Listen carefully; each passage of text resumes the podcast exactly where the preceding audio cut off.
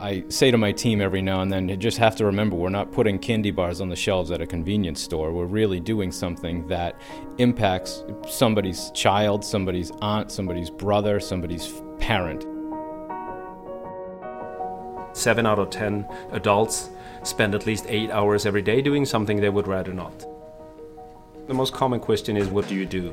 Because that's sort of how, how to identify yourself in this world.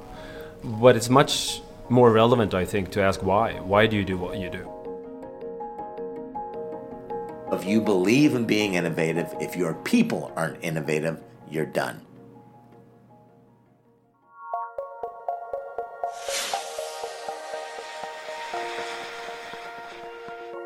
Welcome to The Spark, and welcome to the very first show of our second season. I'm Prue Duggan, and we're back with six episodes exploring work in a global digital age. Much of the world is in the middle of a cultural conversation about work the amount of time we spend doing it, how to balance it with the rest of our lives, and how we can work together to get the job done. And then there's the quickly changing nature of it all. How can we keep up, stay relevant, and serve a greater purpose all at the same time? In this season of The Spark, we're going to explore how people work in a global virtual world, how people find meaning in their work, and how we connect with each other to make work work. We'll also be speaking with experts in the field of innovation and collaboration who can dive a little deeper into how those things work and how they work best. Today, though, we want to start with the basics not what we do, but why we do it. Yeah, uh, yeah, I truly do. So, I want to introduce you to Patrick Gaffney. Um, but on my way to work, it's you know I take the back roads, which I love. Patrick's the kind of guy who likes to take the road less travelled. And it's about a 15 minute drive, and I think about what kind of problems maybe I left open from the day before. He works as a customer service manager in patient monitoring for Philips on the east coast of America. And as you can probably tell, he also likes to solve problems.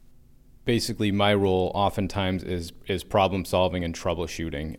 Some problems might take two, three weeks, and some might take, you know, two or three months to resolve. But I really like the idea of inching along towards that resolution in some cases, and in other cases, drawing on an experience to resolve a problem within 15 minutes of receiving it.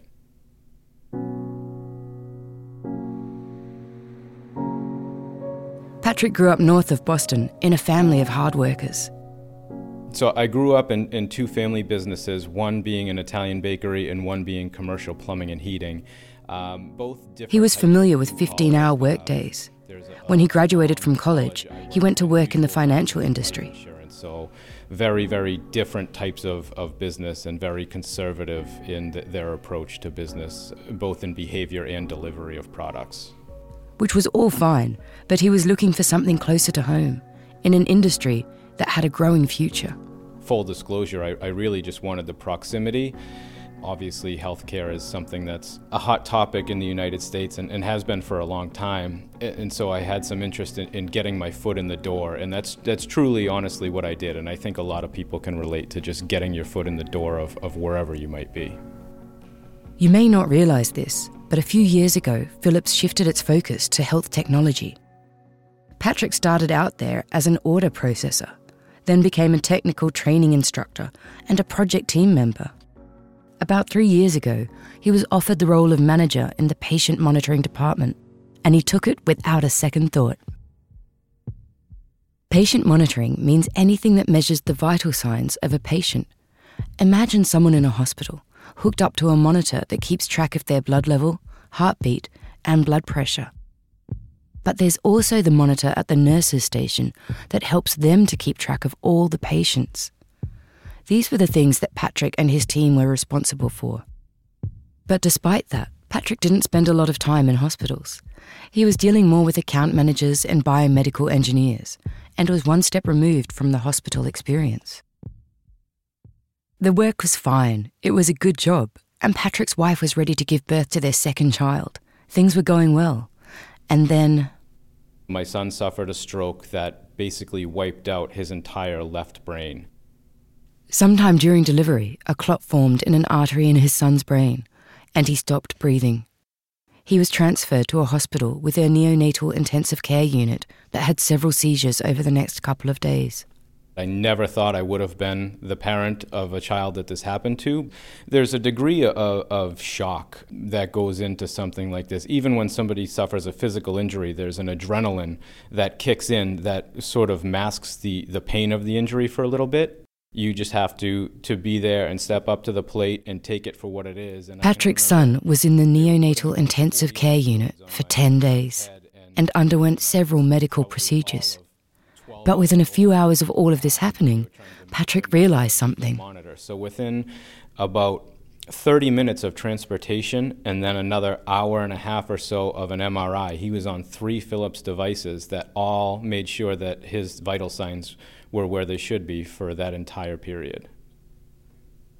When you walk into any neonatal infant care room, there's a monitor on the wall, but we, we take for granted everything else that goes behind it, from the, the, software within the monitor to the the stand that the monitor is on, and all the the different hookups and everything that, that exist on the wall, and the, the opportunity we give the nurses and doctors to, to provide care you start to draw a correlation to the numbers you're hitting into a keyboard every day really mean physical devices. And I think the eye opening piece for me was my son was in one singular room, but there were about 30 other infants on the same floor, all connected to Philips devices, all having different types of, of activity being performed on them. It was, it was really a eye opening and, and eye widening experience.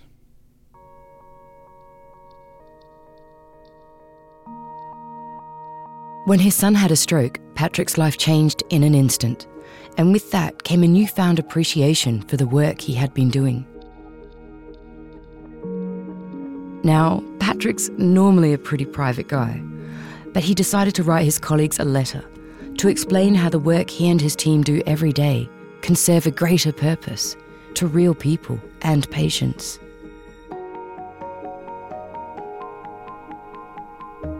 They were putting about 40 electrodes on my, my son's head and you know he's probably all of 12 hours old. And they were trying to, to map out his, his brainwave activity. And in my mind i started to sort of rough draft it in my head almost within the first probably 24 hours just thinking of, of what happened so quickly. I saw so many of the devices that we quote and place orders for all the time that it, it, it, couldn't escape me anyway. It, I was going to write that letter, I think, whether I wanted to or not, because it became a need at, at some point within the first probably 48 hours or so. Hi, all. As some of you may know, and others may not, I recently welcomed a second baby boy into the world. I'm naturally a very private person, but feel the need to let you all know a very personal experience that I have had this past week. My son was born weighing in at 7 pounds, 7 ounces, and 22 inches long, but all did not go smoothly. Sometimes I felt it was important to illustrate for people who might not have experienced it yet what we're doing and, and what you know they might unfortunately witness someday. I, I, think it's pretty obvious that at some point in everybody's life they're either going to be the patient or very, very emotionally connected to the patient. And just because that hasn't happened yet, for a lot of people, I just felt like it was a good time to set that privacy aside and step outside myself and give everybody a glimpse into something that, like I said, I never thought I would have been the parent of a child that this happened to, but because I was, it's sort of, I felt to a degree I owed my team and the other people in my department this experience. Please do not lose sight of the fact that the tasks you complete each day are much more than that. They provide patients the opportunity for better care, better health, and allow medical professionals to do their jobs of the best of their abilities. I am living it. My family and I have a very long road ahead of us, but the beginning of that road is paved with the work that you all do every single day, and it will get better. I look forward to coming back to contribute with all of you. See you soon. Patrick Gaffney. I saw the end result, I witnessed it, and I say to my team every now and then, you just have to remember we're not putting candy bars on the shelves at a convenience store. We're really doing something that impacts somebody's child, somebody's aunt, somebody's brother, somebody's parent.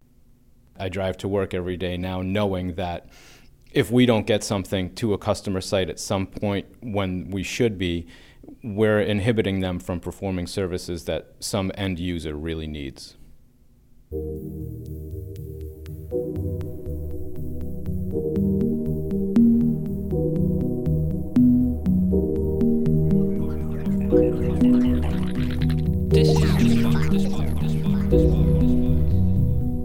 is The Spark. Spark. This is The Spark. This is The Spark. This is The Spark.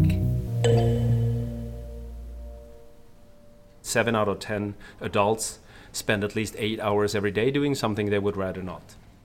Stefan Hyttfors is an author, a former economist, and a speaker on future trends, disruptive change, and innovative leadership.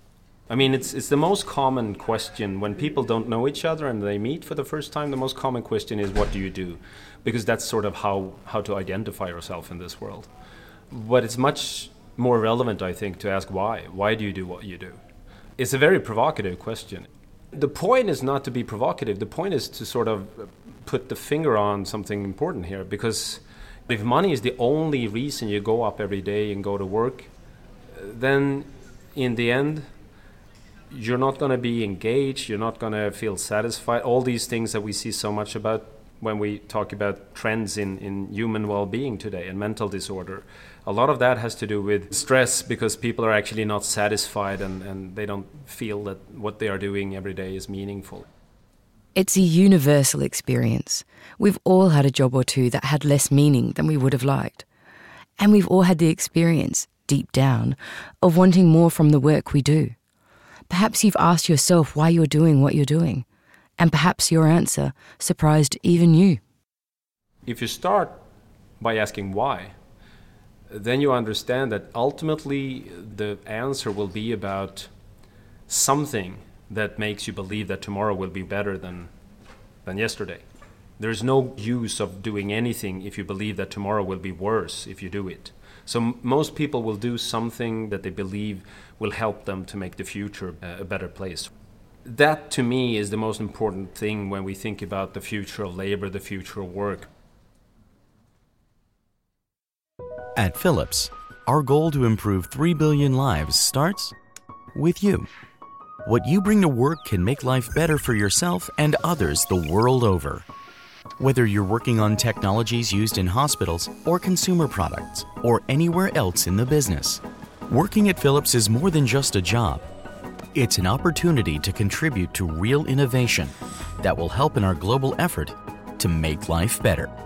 Philips lets you explore exciting new possibilities in the world of health technology. Here, you can make every day a day that matters. Help us make life better, healthier, and happier. Don't just challenge yourself, challenge the status quo.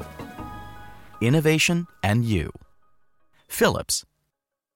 Welcome back to The Spark and our series exploring the nature of work and collaboration in a global digital age.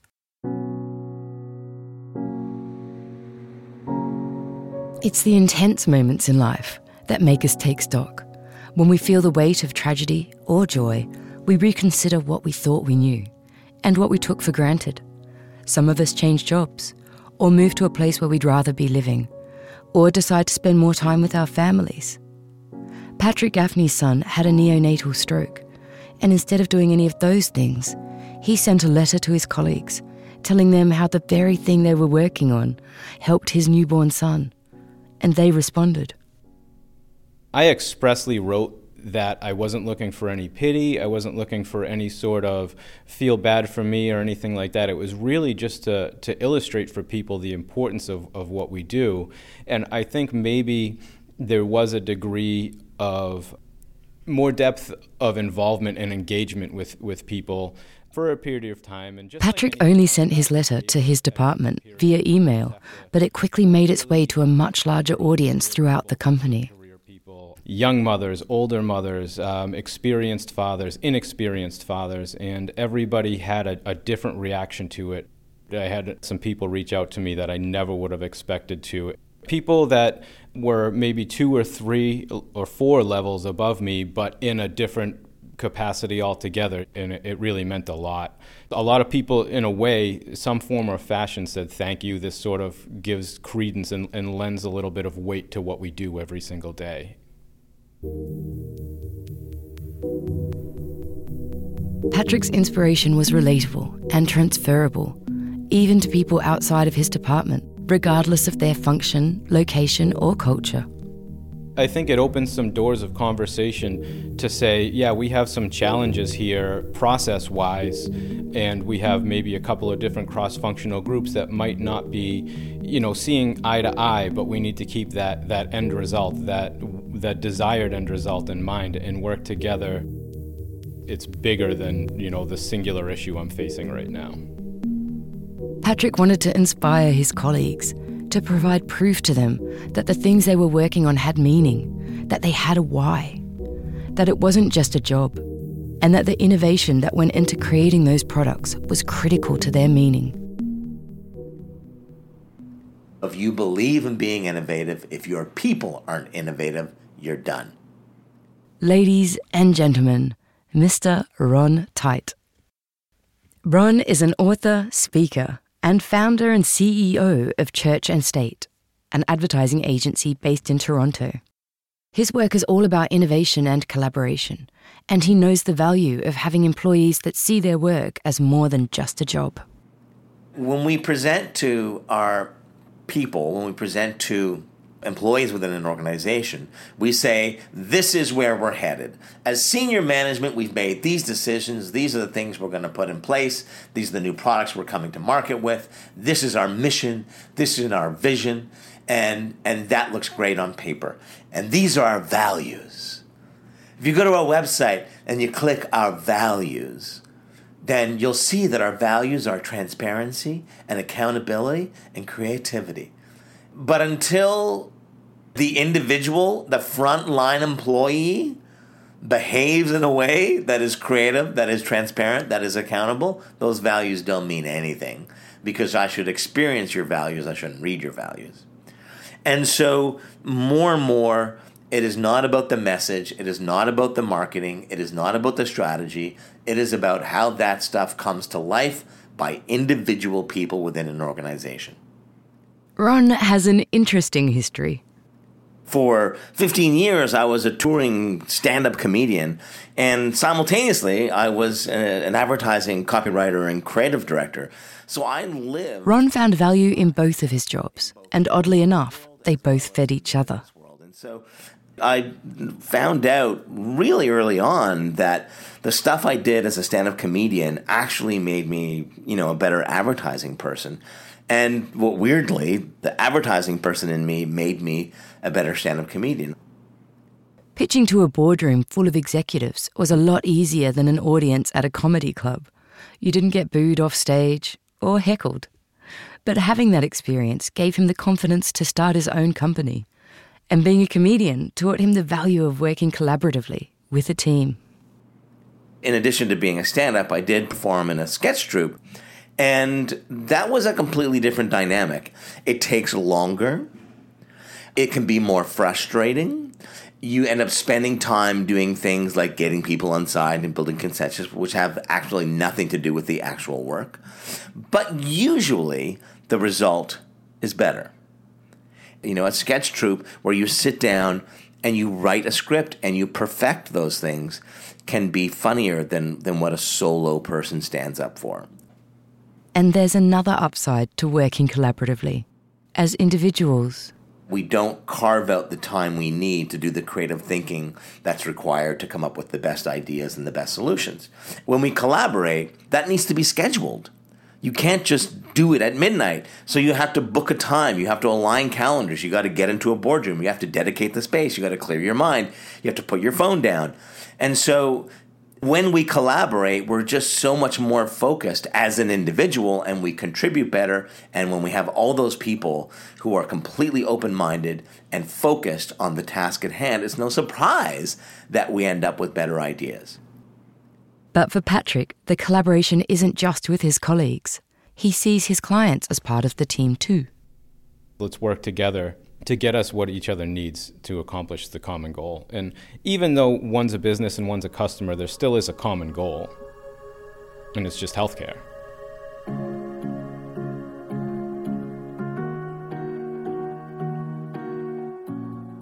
In the meantime, Patrick still takes the back roads between home and work. You need to find fulfillment in both of those and leave either place happy in order to get to the other place happy. And so it's, I just, I love that ride. Originally, I did my job to be gainfully employed because that's sort of what society dictates. Um, and you always read these articles, and they're sort of cliche about finding fulfillment or, you know, finding a, a purpose. I now do this job for that fulfillment. I do this job because I really enjoy and appreciate the opportunity to help people that are probably going to eventually be in a similar position as me. And we're happy to report that Patrick's son is doing well. The second day of his life, they predicted that he, he wouldn't walk, and about a week ago, he took his first steps. So it, it's been pretty great, yeah. He's, he's speaking um, words, which they also said he would struggle with. The neurologists uh, when we go visit them, say he shouldn't be as happy as he is, considering he's only operating off of half a brain. He's just a, a, an exceptional kid. He'll never legally drive a car, but I mean, there could be way worse things. So, you know, it's just you shift your goal from, oh, I want to visit an island in 15 years across the world to, okay, I need to be able to afford a self driving car in 15 years. You know, it's just, it is what it is.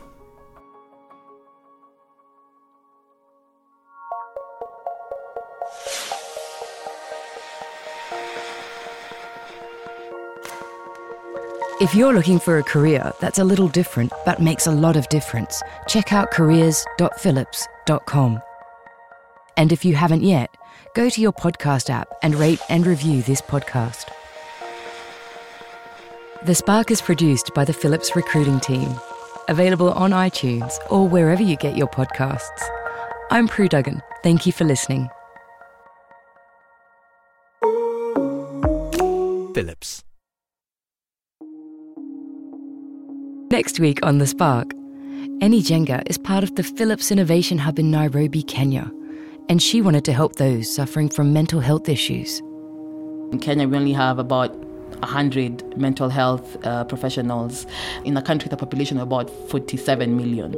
We do have counselors and, and coaches, but they're not enough to serve the population that we have. And then even when they're there, they're very expensive. So looking at all those issues, we said, why can't we build a solution that would help bridge this gap and lower the level or the, the barrier to entry for access to care in that particular uh, sense? Find out what her solution was next week on The Spark.